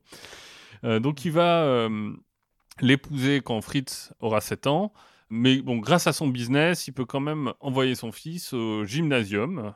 Donc, gymnasium, le lycée allemand. Mhm. Donc, c'est un lycée un peu prestigieux, hein, à Breslau, en Prusse. Mhm. C'est l'école du coin. Le petit Fritz, là-bas, il va se montrer raisonnablement doué. Il s'intéresse à plein de choses, euh, la chimie, mais aussi la littérature, le théâtre, la philosophie. Euh, comme tous les génies. Exactement. Et comme tous les génies, il s'intéresse à beaucoup de choses, mais il a du mal à se fixer, à se concentrer sur un domaine. Hein, C'est le syndrome de l'enfant doué qui pense pouvoir tout faire euh, grâce à des capacités un peu supérieures à la moyenne, grâce à des facilités, mais qui s'arrête un peu aux premières difficultés. Je vois pas de quoi tu parles. Finalement, c'est la chimie qui va l'emporter et il va poursuivre ses études à l'université, ce qui lui permettra d'obtenir, a priori pas hyper brillamment, mais il obtiendra quand même un doctorat. Écoute, euh, on va pas commencer à juger ces trucs-là parce que Oui, sur, sur les qualités du doctorat, moi je, je me sens pas en qualité de juger. déjà, et puis comment on obtient notre diplôme hein, À nous ça. deux, on a passé combien de... Bon, on notera quand même que pendant ces années d'études, il travaillera sous la direction de Robert Benzen, un nom qui rappellera de bons souvenirs à de nombreux étudiants. Effectivement, l'inventeur du bec. L'inventeur du bec, exactement. Bah parce que les Allemands sont très forts en chimie et à ce moment-là, euh, il y a plein de gens qui inventent plein de trucs. bah oui, c'est ce que je disais. C'est le moment où euh, t'as des mecs qui filent leur nom à tout et à Ouais, rien. c'est ça. Son diplôme en poche, Fritz Haber va revenir à Breslau, un peu à son corps défendant parce qu'il trouve que la ville est un peu petite pour lui, pour un génie de son envergure. Bah oui. Il va quand même utiliser les connexions de son père pour trouver des places d'apprentis. D'abord euh, dans une distillerie, euh, auprès de fabricants de cellulose, mais là aussi il a du mal à se stabiliser. Il va dire à son père Oh, je suis pas encore très sûr de ce que je veux faire. Euh, je vais aller à Zurich, faire un petit semestre d'Erasmus En Suisse. en Suisse. Et finalement, il revient pour mettre ses talents au profit de papa, Dans la teinture, non dans la teinture. Bon, est chimiste. euh, Oui, oui. Finalement, la cellulose, l'alcool, la teinture. Ouais, ça se tient. Ouais. Mais euh, ça se tient sur le papier, mais pour lui, bah, ça lui plaît pas vraiment. En fait, il aime pas vraiment son père, il aime pas vraiment la teinture, et il aime pas vraiment la ville où il vit. Oui, donc bon, c'est pas le bonheur, quoi. Ouais, et dans cette atmosphère-là, alors je sais pas si c'est une déprime passagère ou euh, si c'est euh, une plongée dans la collapsologie de l'époque. Mais Fritz va se persuader qu'un grand danger pèse sur le monde, sur l'Allemagne en particulier, une épidémie de choléra qui va se répandre et qui va tuer tout le monde. Pense qu'il a vu ça dans des vidéos sur YouTube, ça doit être ça. Un professeur marseillais, je crois. Donc, il va convenir pour lui de faire ce que n'importe quel humaniste avec des compétences scientifiques ferait quand la menace pèse. Il va convaincre son père d'investir massivement dans l'hypochlorate de calcium, qui sert en fait à désinfecter l'eau Hmm. et qui sera nécessaire pour endiguer la progression de la maladie. Logique, cela dit. Le choléra se transmet par l'eau. Exactement. Et donc il dit, ben, il va y avoir plein de choléra, on investit massivement là-dedans, et comme ça, quand tout le monde en aura besoin, on sera riche. Pas con, en soi. Euh, donc bon euh, esprit euh, businessman, finalement. C'est ça, un beau profit en perspective. Mhm. Bon, sauf que malheureusement, la maladie ne viendra pas. Bah, parce que on a désinfecté l'eau, du coup. Bah non, parce que c'est lui qui avait les, les désinfectants, qui, qui les gardait. Mauvaise nouvelle donc, hein, pour le malheur de tout le monde, le choléra ne se répand pas sur l'Allemagne. Et euh, il va falloir revendre la marchandise. hein. Bien entendu, la perte financière est énorme, parce que, bah, en fait, personne n'en veut. Parce qu'on n'en fait rien. Et ça met un peu à mal euh, l'entreprise familiale, ça dégrade encore un petit peu l'ambiance entre Fritz et son père. Et Fritz va décider de se barrer, de quitter son père avec qui il n'arrive plus à travailler. Et il va retourner vers la recherche ad- académique et le monde universitaire.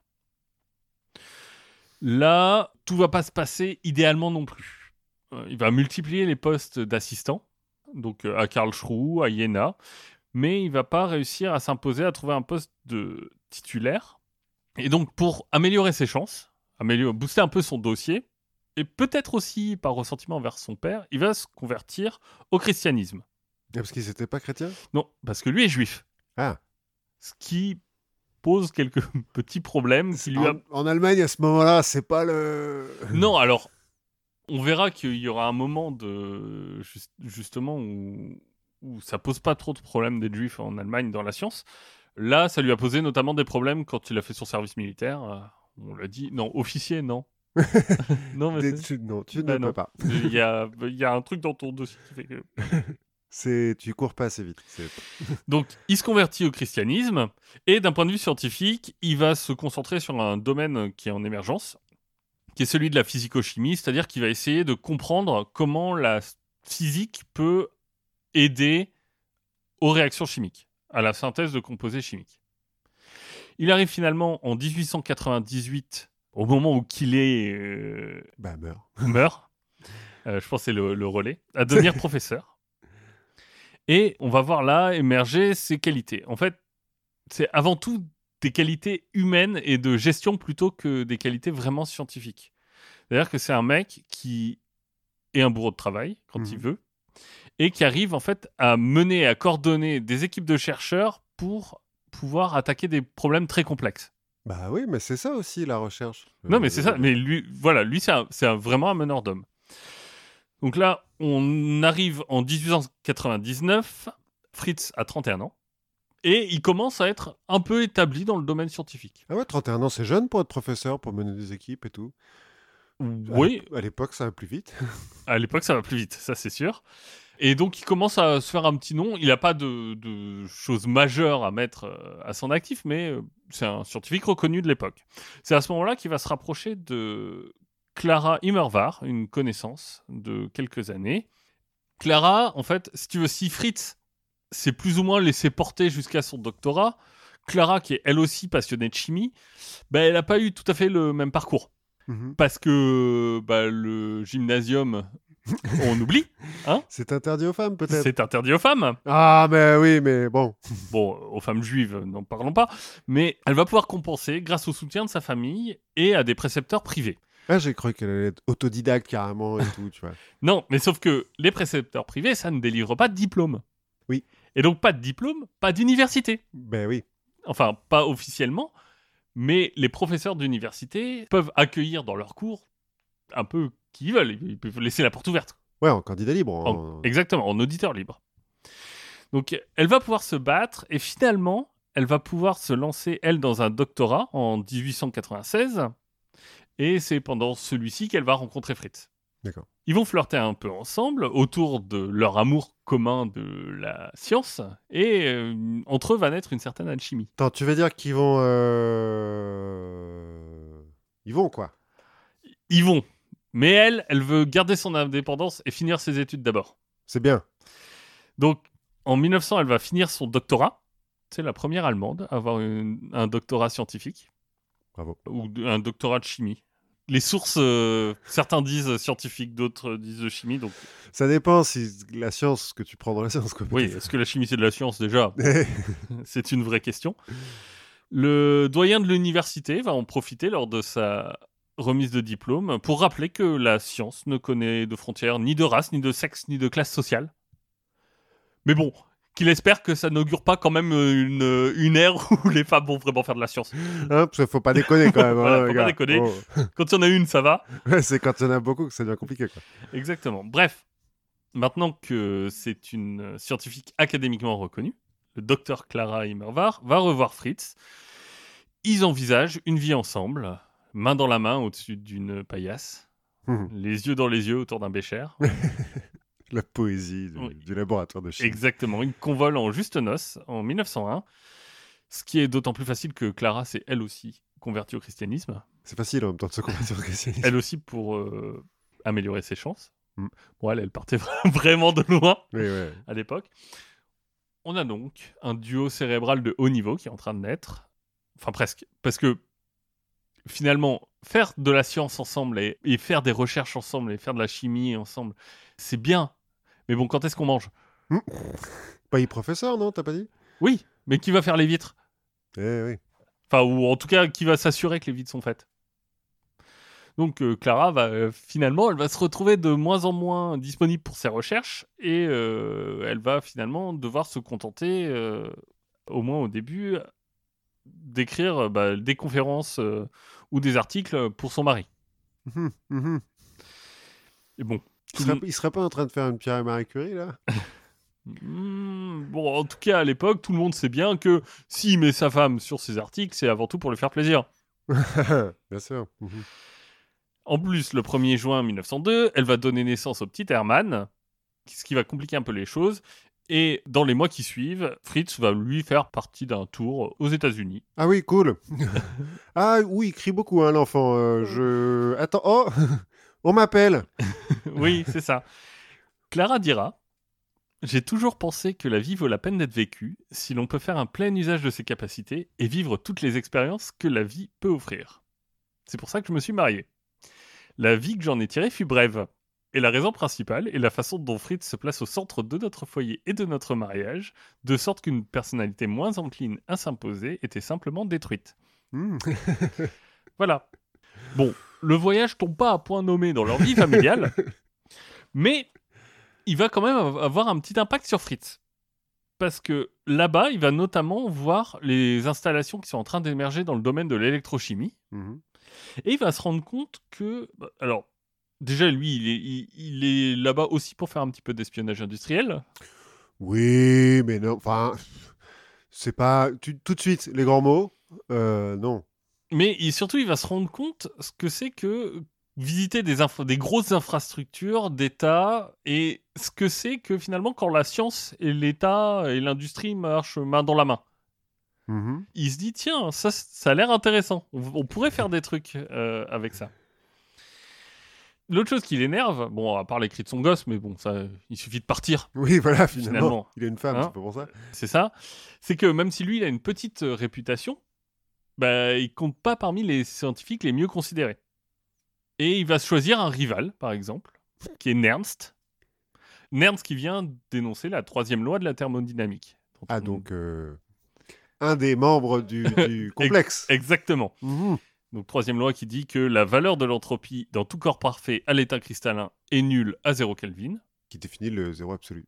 Exactement. Et qui donne euh, cette vision de l'entropie comme la mesure du mouvement. Enfin bref. À l'époque, on n'est pas vraiment sûr que Nernst connaisse vraiment euh, Haber. Mais pour une rivalité, est-ce qu'on a vraiment besoin d'être deux? Mais oui, voilà, finalement. En l'occurrence, Haber va apprendre que Nernst le- s'attaque au problème de l'ammoniac et se dit qu'il va le coiffer au poteau. Alors, il y a un problème avec l'ammoniac? Alors, l'ammoniac. Ouais. Parce que figure-toi que depuis le néolithique, Ah, merci. et même avant, les plantes ont besoin d'azote pour pousser. Oui, oui, oui. Elles euh, prennent cet azote dans les sols. Mhm. Donc les sols s'appauvrissent au fur et à mesure en azote et il faut le régénérer. Mhm. Donc il faut trouver des sources d'azote pour éviter que les, dans les champs notamment on ait des chutes de rendement. Jusqu'ici, pour trouver cet azote, on utilise des engrais animaux. Mais c'est pas très efficace. De la merde, quoi. Voilà, de la merde. L'autre source qu'on utilise un peu plus, c'est le salpêtre. Mhm. C'est un sel, donc on appelle aussi nitrate de potassium. et qui sert notamment aussi dans la fabrication de poudre noire. Voilà. Peut-être plus souvent d'ailleurs pour faire des, des canons que. Euh, bah non, parce que euh, en fait, manger c'est bien aussi. Oui manger c'est bien. Bah oui, Et d'accord. euh, la, plus la plus grande source, c'est une énorme mine chilienne. Mais le problème, c'est que on se dit qu'au rythme où on va, ben on en a pour 20 ans max. Hmm. Après, il faudra compter sur le crottin. Donc peut-être qu'après, on n'aura plus de canon, mais on n'aura plus à bouffer non plus. Ouais, c'est dommage. Et autant quand t'as l'abondance, les canons c'est bien, autant euh, quand euh, tout commence à manquer, la bouffe c'est cool aussi. Ouais, ouais, ouais. C'est marrant, tiens, j'ai déjà entendu cette histoire de on en a plus que pour 20 ans, faudra peut-être qu'on change. Mais pourtant, de l'azote, en soi, c'est pas ça qui manque. Mais dans l'air. hein. L'air qui nous entoure est composé à 78% de diazote. Mhm. Euh, Donc littéralement, on pourrait faire pousser des plantes avec l'air. Sauf que voilà, le diazote, qu'est-ce que c'est? C'est deux atomes d'azote qui sont liés par trois liaisons covalentes. Mhm. Autant dire que les deux atomes, ils sont bien accrochés Voilà. l'un à l'autre, au point qu'on considère souvent le diazote comme un gaz inerte, Mhm. ce qu'il n'est pas formellement. Pas comme l'hélium ou. euh, le- Exactement. Donc pour casser cette triple liaison, il va falloir des efforts. Et les efforts en chimie, c'est souvent de la chaleur et de la pression. Bah, ça, c'est parce que Kili a. Hein c'est parce que sinon, un peu de sitar, et puis voilà. c'est ça. Et ensuite, donc le but, c'est de faire réagir ce diazote avec trois molécules de dihydrogène pour obtenir deux molécules d'am- d'ammoniac. Tout simple. c'est vrai que comme ça, ça Et, et une fois que l'ammoniac est synthétisé, bah, l'azote, euh, on peut l'en mettre dans les sols et régénérer les sols avec l'ammoniac, Mhm. avec des sels d'ammoniac. Donc en fait, finalement, ce problème de chimie, ça va devenir un problème d'ingénierie. Mhm. Haber, il va se dire, bah, je veux créer un environnement capable d'atteindre 200 atmosphères en pression Mhm. et 500 degrés Celsius. Donc sortez vos flûtes, les gars. voilà, là, il va, il va me falloir un orchestre. Il va me falloir un orchestre, donc il va euh, s'entourer des meilleurs ingénieurs, qui vont être ses, ses Ce premier musiciens. violon. Exactement, euh, dont un anglais que- qui est nommé le Rossignol. Ça- oui, voilà. Toute cette... euh, Ouais, ça fait. fait une heure qu'on parle pour arriver sur cette blague. Et euh, après beaucoup d'efforts, il va finir par arriver à construire une enceinte qui monte à 200 atmosphères et 500 degrés. Le problème, c'est que bah, ça suffit pas à casser les triples liaisons. Il en faut plus. Et là, on va utiliser ce qu'on appelle un catalyseur. Donc un catalyseur, c'est euh, un intermédiaire qui va casser les liaisons avant que ça puisse réagir. Le problème, c'est bah, qu'est-ce qu'on va utiliser comme catalyseur? Et c'est là que Haber va méthodiquement passer en revue tous les catalyseurs possibles auxquels il peut penser. Il va foutre dans son machin, là, dans son four, Ouais. tout ce qui. Exactement. Tout ce qu'il trouve. Ça va durer 6 ans. Ah ouais, quand même. Bah, en même temps, il y a beaucoup de trucs à trouver, tu vois. alors. Ouais, voilà. Ça va durer 6 ans jusqu'à ce que par hasard, il utilise un peu d'un élément hyper rare qui est l'osmium. Mhm. Il a fait hein, d'abord euh, la farine, les œufs, le, le machin. L'osmium, c'est pas tout en haut de ta liste hein, en Non, général. oui. Et à ce moment-là, miracle, de l'ammoniac coule de, de la machine. Mais genre en grande quantité. Là, il va collaborer avec son beau-frère, qui s'appelle Karl Bosch. C'est l'histoire de Fritz et Bosch. hein. ouais. Pas du tout euh, caricatural. Mais bon, Karl Bosch, euh, qui travaille à la BASF. Ah, Et le procédé Haber-Bosch est né. Procédé qui est encore euh, utilisé pour produire de l'ammoniac pour trois fois rien. sérieux? Ouais. Bah, trop... juste de l'osmium, quoi. En fait, l'osmium, c'est un peu chiant à trouver. On va réussir à faire ça plus tard avec, euh, je crois, avec des plaques de fer. C'est de la catalyse hétérogène. euh. Mais, on- finalement, on arrive à le faire avec des plaques de fer. Donc voilà, son invention, le procédé de Haber-Bosch. Alors, ça paraît un peu obscur comme ça. Ouais, bon. Moi, j'ai lu des, des estimations de scientifiques qui disent que sans cette invention, on pourrait pas dépasser 4 milliards d'humains sur Terre. Hmm. Voilà. Ça... Ok, faites ce que vous voulez. Mais sans cette invention, mais avec de la corne de bouse ou pas? Parce que on sait pas. Ah, mais c'est- c'est-à-dire que globalement, aujourd'hui, il y a presque une chance sur deux que si vous êtes, si vous êtes en vie, c'est grâce à lui. C'est pas mal. c'est voilà, plutôt, euh, Plutôt bien. D'accord. plutôt bien. Et il va sans dire que euh, ça fait son petit effet. Oui. Bon, Haber, il va devenir non seulement riche, Mhm. parce que bon, Du coup, il va le vendre. Mais il va devenir aussi, euh, en termes de respect dans la communauté scientifique, il va se poser là et il va devenir un des hommes les plus influents du pays. Ok. Et donc, du coup, son grand rival, là. euh, Nernst, bah, il peut bien fermer sa gueule euh, et, et retourner, à, retourner à la thermodynamique parce que l'empereur va lui dire Tu vas devenir mon conseiller Ah oui. et tu vas créer ton propre institut à Berlin, le Kaiser Institute, euh, l'institut de l'empereur Guillaume, je crois. Donc, ton propre institut, mais qu'un bon nom dessus quand même. Ouais, parce qu'il faut que- pas déconner. faut pas déconner.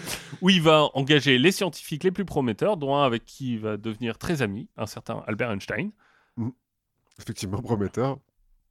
Bon, Berlin, c'est un peu loin de Karlsruhe où, où il était, mais bon, Clara est à la maison pour s'occuper du gamin. Ça va. Ça va. C'est bon. Bref, tout roule pour euh, notre bon Fritz quand un foutu anarchiste serbe décide de faire des siennes. ah, bah oui. Et euh, après, un sandwich assassine un archiduc. Exactement. Et là, son amitié avec Albert Einstein, qui survivra mais qui va montrer ses limites parce que ils ont une conception assez différente des choses. Einstein, c'est un pacifiste. Mhm. Il est connu pour ça. euh. Haber, lui, dira en temps de paix, un scientifique appartient au monde. En temps de guerre, il appartient à son pays. Ouais. Bon, en même temps, il s'appelle Fritz, le mec. Hein, donc... Et euh, il va faire partie de très nombreux juifs euh, allemands, d'ailleurs, qui vont s'engager pour l'Allemagne. Au moment de la Première Guerre mondiale, Bah, mais il est converti en même temps maintenant. Ouais, il est converti. Mais en fait, je crois qu'il y a eu un vrai mouvement dans la communauté juive de, on va montrer, en fait- c'est notre occasion en fait de montrer qu'on est aussi euh, des, des citoyens comme les autres, un peu comme on avait discuté avec les, les Noirs américains. Oui. Et là, il va se rappeler de sa visite aux États-Unis. Et il va se dire que si on peut rapprocher les scientifiques des industriels de l'armée, bon, on va pouvoir euh, créer une sorte de petit complexe, euh, voilà, grâce à notre bon Fritz, non seulement on peut manger, mais on a aussi le complexe militaro-industriel. Parfait, tout va bien. Tout va bien. Qu'est-ce qui peut mal se passer Je veux dire? On n'a pas fini avec ces inventions. D'accord. En plus, les Allemands, à ce moment-là, ils n'ont pas vraiment le choix. Parce que finalement, ils sont coincés entre la Russie, la France, l'Angleterre, Mhm. qui sont des grandes puissances, qui ont des empires coloniaux. Mhm. Si on y va juste en mode boucherie, un mort pour un mort, Ouais, ils sont foutus, quoi. ils sont foutus. Donc, il va falloir être hyper efficace, hyper inventif et utiliser n'importe quelle opportunité. Et en plus, bah, la guerre va apporter plein de restrictions sur euh, les échanges commerciaux Mhm. parce que les Allemands, ils n'ont pas le meilleur accès euh, à la mer et à l'océan. Non, effectivement. Surtout Euh, quand t'as l'Angleterre qui est à côté euh, avec sa marine. Ce qui pose des problèmes, notamment pour les arrivées du Chili. De salpêtre. de salpêtre. Bah oui, parce que on n'a plus besoin du salpêtre pour les champs. Par contre, pour la poudre à canon. Par contre, pour la poudre à canon, bah, on a toujours besoin de ce salpêtre qui vient principalement du Chili. Et là, euh, l'approvisionnement devient de plus en plus compliqué. Mhm. Les logisticiens de l'armée estiment que globalement, la Wehrmacht a environ pour 6 mois de balles. Ah ouais, c'est pas beaucoup. Ce qui est pas beaucoup. Donc il va falloir aller vite Ouais. et conquérir euh, le maximum de territoire très vite. Bon, sauf qu'on sait que ça va pas se passer exactement comme ça, qu'on va pas pouvoir aller très vite avant la pénurie, et que même les prévisions de l'époque, les mecs se rendent compte qu'ils sont en train de sous-estimer la vitesse d'épuisement des balles, parce que on est en train d'introduire euh, notamment la mitrailleuse, euh, des choses comme ça. D'ailleurs, je crois que les officiers de l'époque disaient mais pourquoi on n'a pas besoin d'avoir d'un truc qui tire autant de balles? Jamais les soldats s'en s'en servir. Bon, bref. Le bon point quand on regarde ça de l'extérieur, c'est qu'on se dit bah la guerre va pas durer longtemps. Oui, bien sûr. Mhm. Heureusement, notre bon Fritz, toujours en collaboration avec la BASF, bah, il va réussir assez vite à adapter son, son procédé pour sortir non plus de l'ammoniac, mais du nitrate de potassium. Ah, il va fabriquer du salpêtre, quoi. Il va fabriquer du salpêtre. Ah. Ouf, la guerre est sauvée. Bah ouais, super, cool. Grâce à Haber, nous aurons droit à trois ans de guerre supplémentaires. bah voilà, super. Merci qui? Merci Haber. Merci Fritz. Merci Fritz. La guerre de 14, c'est un peu toutes les avancées technologiques du moment qui se télescopent pour changer complètement la façon dont on voit les conflits. hein. Le rail, le barbelé, les mitrailleuses, l'aviation, l'artillerie, Le tank même, il y a des le, tanks. le tank. L'armée se retrouve un, un peu, si tu veux, tout le monde est en train de, de tout expérimenter en même temps. Et euh, l'uniforme camouflage. et l'uniforme camouflage euh, des Allemands d'ailleurs, euh, qui seront les premiers. On expérimente dans plein de trucs, y compris dans l'utilisation des gaz de combat, Oui, effectivement. qui sont pas nouveaux et qui ont été utilisés euh, à peu près depuis la Grèce antique. Bah oui, bah même euh, quand on en fume. euh, Voilà, ça, ça a fait sensation, notamment en 1912, quand euh, à Paris, il y a eu un braquage d'une banque et que euh, le braquage a été déjoué en gazant complètement l'établissement. À l'époque, on s'en fout un peu. avec une sorte Ils ont de- des otages, ouais, bravo. avec une sorte de- d'équivalent de, lacrymo, je crois. euh, ils, ont, ils ont gazé. Sauf que une banque et un champ de bataille, Ouais, c'est pas tout à fait pareil. ça marche pas tout à fait de la même façon. Bon, bien sûr, les gaz de combat sont interdits par la Convention de la Hague, Ah ouais, dès le début? Dès le début. Donc personne ne voudrait essayer d'en fabriquer. Bah non. Bah non. Côté allemand, on a un chimiste qui a été nommé pour ça, qui a été nommé aussi parce qu'il est pote de l'empereur. Et euh, il faut croire que être pote de l'empereur, c'est pas toujours une qualification suffisante. Parce qu'il est pas bon, le chimiste, en fait? Bah, parce que le programme marche pas. Oui, c'est ça, c'est qu'il est pas bon. Le gaz qui est employé est très cher, il est pas très efficace, et en fait on le, on le comprime dans des cartouches d'artillerie pour euh, en fait euh, bah, est balancé. les balancer et envoyer, le, et envoyer le gaz au bon endroit, qui fonctionne pas très bien. Et euh, en plus, les cartouches d'artillerie, c'est assez précieux. Parce qu'il y a quand même toujours euh, ces questions de pénurie et tout ça. Ça marche pas très bien. Et c'est là qu'entre en scène notre ami Fritz. Notre ami Fritz qui va convaincre l'empereur de le laisser lui essayer. T'inquiète, Guillaume, j'ai un truc, tu pas- vas voir. Il n'y a pas de souci. Pour l'Allemagne, je suis prêt à tout. Il va se concentrer toute sa force de travail sur le sujet. Au point, à un moment, qu'il va frôler la mort. Parce que dans son laboratoire, dans son institut, il y a des collaborateurs euh, et lui, ils sont à trois autour de tubes à essai, ils remplissent les trucs. À un moment, on l'appelle, donc il sort de la pièce et là, bam, explosion.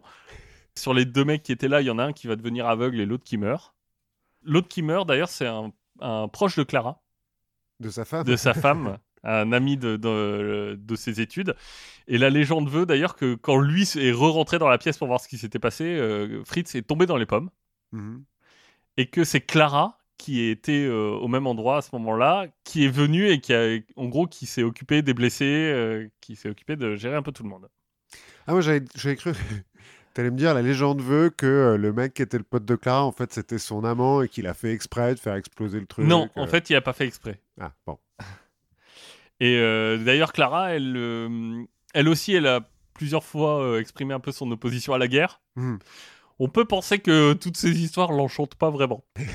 Parce que là, donc, elle s'occupe plus de l'enfant. Elle, elle, Bah, en fait, elle, elle s'occupe encore un peu de son enfant. Il, est, il a 13 ans, donc Il il, va à l'école, quoi. il va à l'école, euh, donc euh, elle peut faire un peu de secrétariat à l'institut, quoi. Elle peut nettoyer les paillasses. C'est ça. Mais finalement, donc, notre euh, chimiste va réussir à trouver le meilleur compromis. On va utiliser du chlore. Oui. Alors, pourquoi du chlore? Déjà, parce que sous forme gazeuse, quand on va l'inhaler, il va en fait interagir avec l'humidité des muqueuses respiratoires Mhm. pour former de l'acide chlorhydrique. En d'autres termes, quand tu le respires, il va commencer à te faire fondre la gorge de l'intérieur Cool. à l'acide. Cool, cool, cool. Ouais, cool. moyen cool. Aussi parce que sous sa forme de dichlore, en fait, il est plus lourd que l'air. Ah, donc il reste euh, au Donc, sol. donc il va rester et rouler au sol. Mhm. Et dans une guerre de tranchées, C'est pas mal. c'est pas mal. Parce que, bah, en fait, il, il suffit de le pousser vers la tranchée et après, il va tomber et la remplir. Mais, Ce que ça veut dire, c'est que t'as pas forcément besoin de l'envoyer euh, avec des cartouches d'artillerie. il suffit d'avoir des ventilos, quoi. Exactement. Le vent peut faire le job. Bon, Faut pas qu'il tombe. faut pas qu'il tourne, mais bon, ça, c'est- un détail. Euh, Ouais, bon. euh, Et donc, finalement, au lieu d'utiliser de l'artillerie, bah, ils vont simplement le stocker dans des barils de peinture. Et ça, on en a beaucoup. Oui. Ça, il n'y a pas de pénurie. Non, non, non, bien sûr. Il n'y a plus qu'à tester. voilà. Et on va tester ça sur le terrain. Et on va faire ça à Ypres. Mais c'est où Ypres? Ypres, c'est en Belgique. Hmm. Donc, euh, pour être précis, c'est la seconde bataille d'Ypres. Donc, euh, qui va se passer le 22 avril 1915. Et Haber lui-même est sur place. Ah ouais. Il est sur place avec un petit groupe de scientifiques euh, dans lequel il y a trois futurs prix Nobel. hein.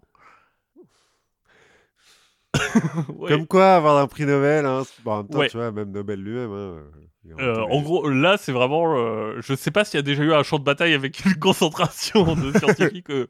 Bref, Et donc, ils se mettent sur une colline de loin euh, avec des masques à Ouais. gaz et des longues vues, et puis ils font Oh, vous avez vu ouais, voilà. En fait, ce que- ce qu'a fait l'armée euh, allemande, c'est qu'ils ont déployé 5700 barils de 40 kilos Beaucoup.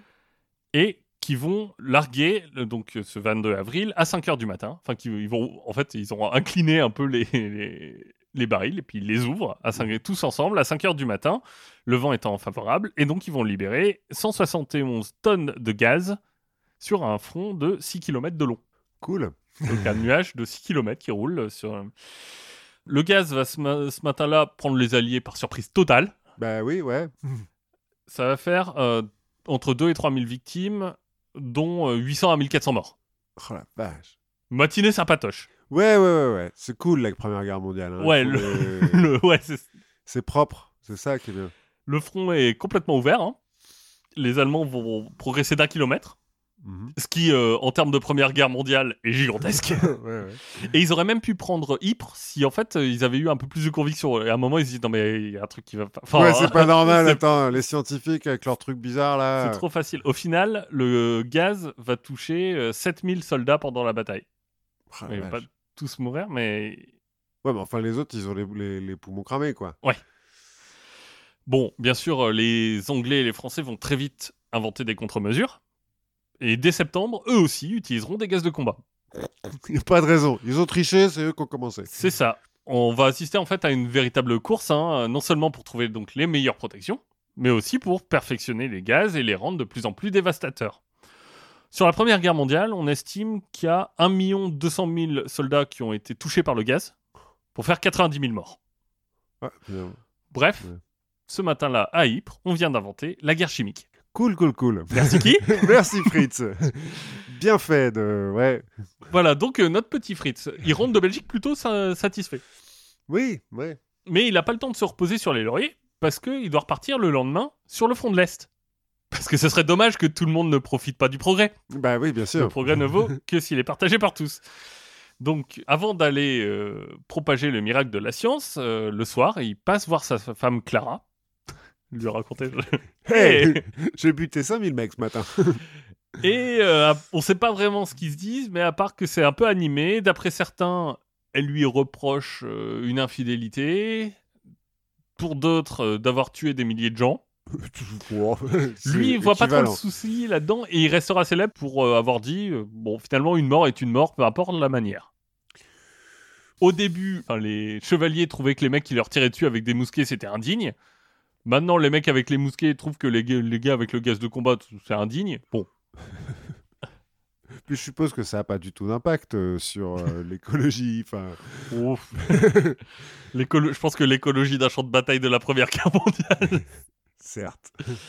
Le soir même, Clara se tire une balle en pleine poitrine. Mais elle va pas mourir tout de suite, hein. elle va mourir quelques heures plus tard dans les bras de son fils, qui a entendu le coup de feu. Le matin, hein, en beau-père de famille, Fritz se barre sur le front de l'Est. Ouais, oui, donc en fait, c'est un peu. Ce que tu es en train de nous raconter, c'est une histoire de transmission du traumatisme. Il a eu un père absent, enfin un père indigne, euh, il est père indigne lui-même. Exactement. Bon, maintenant il est reconnu par tout le monde, hein. Qui? Fritz. Oui, bah oui. Il est même élevé au rang de capitaine, ce qui est une petite revanche personnelle, hein, puisqu'on n'avait pas voulu Oui, de lui comme officier il y a 25 ans. Voilà la bonne morale de cette histoire. Tout à fait, bien sûr. En 1918, la guerre est sur le point de se terminer, malgré tous les efforts de Fritz.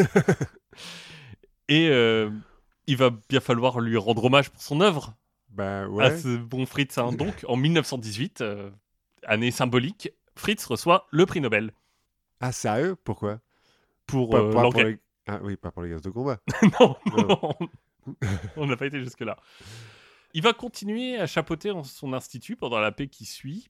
Notamment, il va chapeauter l'invention, c'est pas lui personnellement, mais c'est une équipe qui est dans son institut, qui dirige, qui va inventer un pesticide très puissant qu'on nommera poétiquement par le mot typhon en allemand. Hein c'est pas le glyphosate. Le zyklon. Oui, bah oui, bah, pesticide. c'est- Mais, à la base, c'est un pesticide. Ouais, ouais, non, mais oui, en même temps, euh, un Et, truc qui et- tue. et ça pour le tue, coup, quoi. à la base, c'est fait pour. euh, Enfin, c'est vraiment fait pour l'agriculture. Mhm.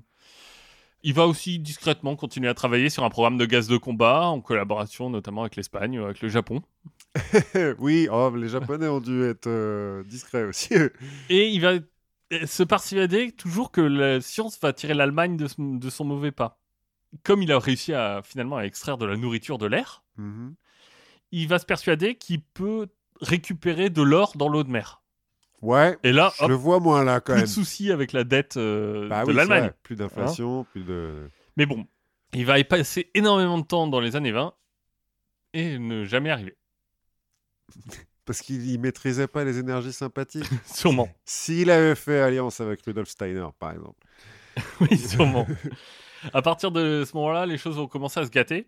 Déjà, on vient de le dire, sa production scientifique est moins importante. Mhm. hein, à partir de ces années-là, sa santé aussi va décliner. Et on ne sait pas si c'est vraiment que sa santé ou si c'est une sorte de lassitude chronique due à sa situation personnelle. Parce qu'il l'aimait en fait, hein, Clara, quand même. Ah oui Il se comportait comme un immonde connard avec, lui, Oui. avec elle, mais. Mais maintenant qu'elle est morte, euh, c'est lui qui est obligé de faire la vaisselle. Puis arrivent les années 30. Et là, sa naissance l'expose, commence à l'exposer un petit peu. Les journaux scientifiques allemands vont notamment prendre son institut pour cible. Et là, il est désigné comme la porte d'entrée des juifs dans la science allemande. Ah, c'est l'islamo-gauchisme de l'époque, quoi. Exactement. Bah, il a pris Einstein, il a pris euh, tous ces gens-là. Donc le 30 avril 1933, il va finir par démissionner Mhm. en constatant que en fait sa conversion ne le protège pas Mhm. et qu'il euh, n'arrive plus à gagner du temps euh, pour garder ses employés juifs. Mhm. Là, il voit que c'est plus tenable, donc il part. Donc il démissionne le 30 avril. Dès août, il quitte l'Allemagne.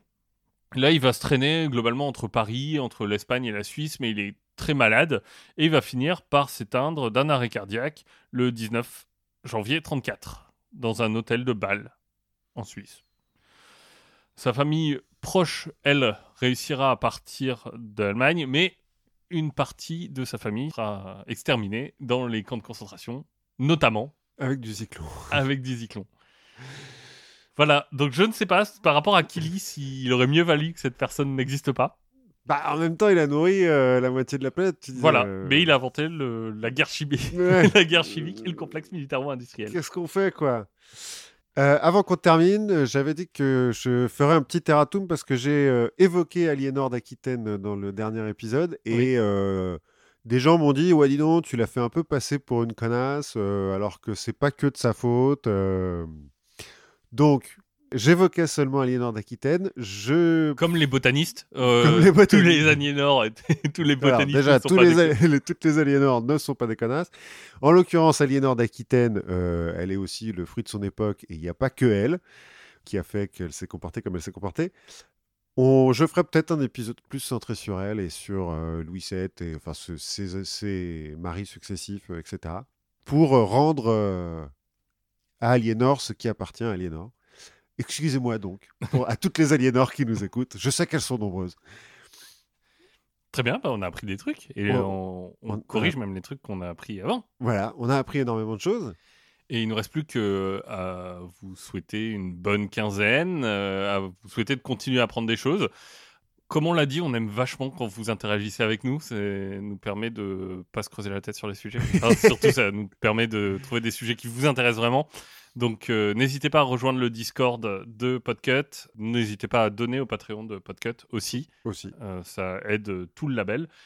Et à nous laisser euh, des étoiles, des commentaires, des partages. Enfin, vous connaissez le- Vous la savez chanson. comment ça marche. Vous savez comment ça marche. Et d'ici là, bah, amusez-vous bien. Oui, à la prochaine fois.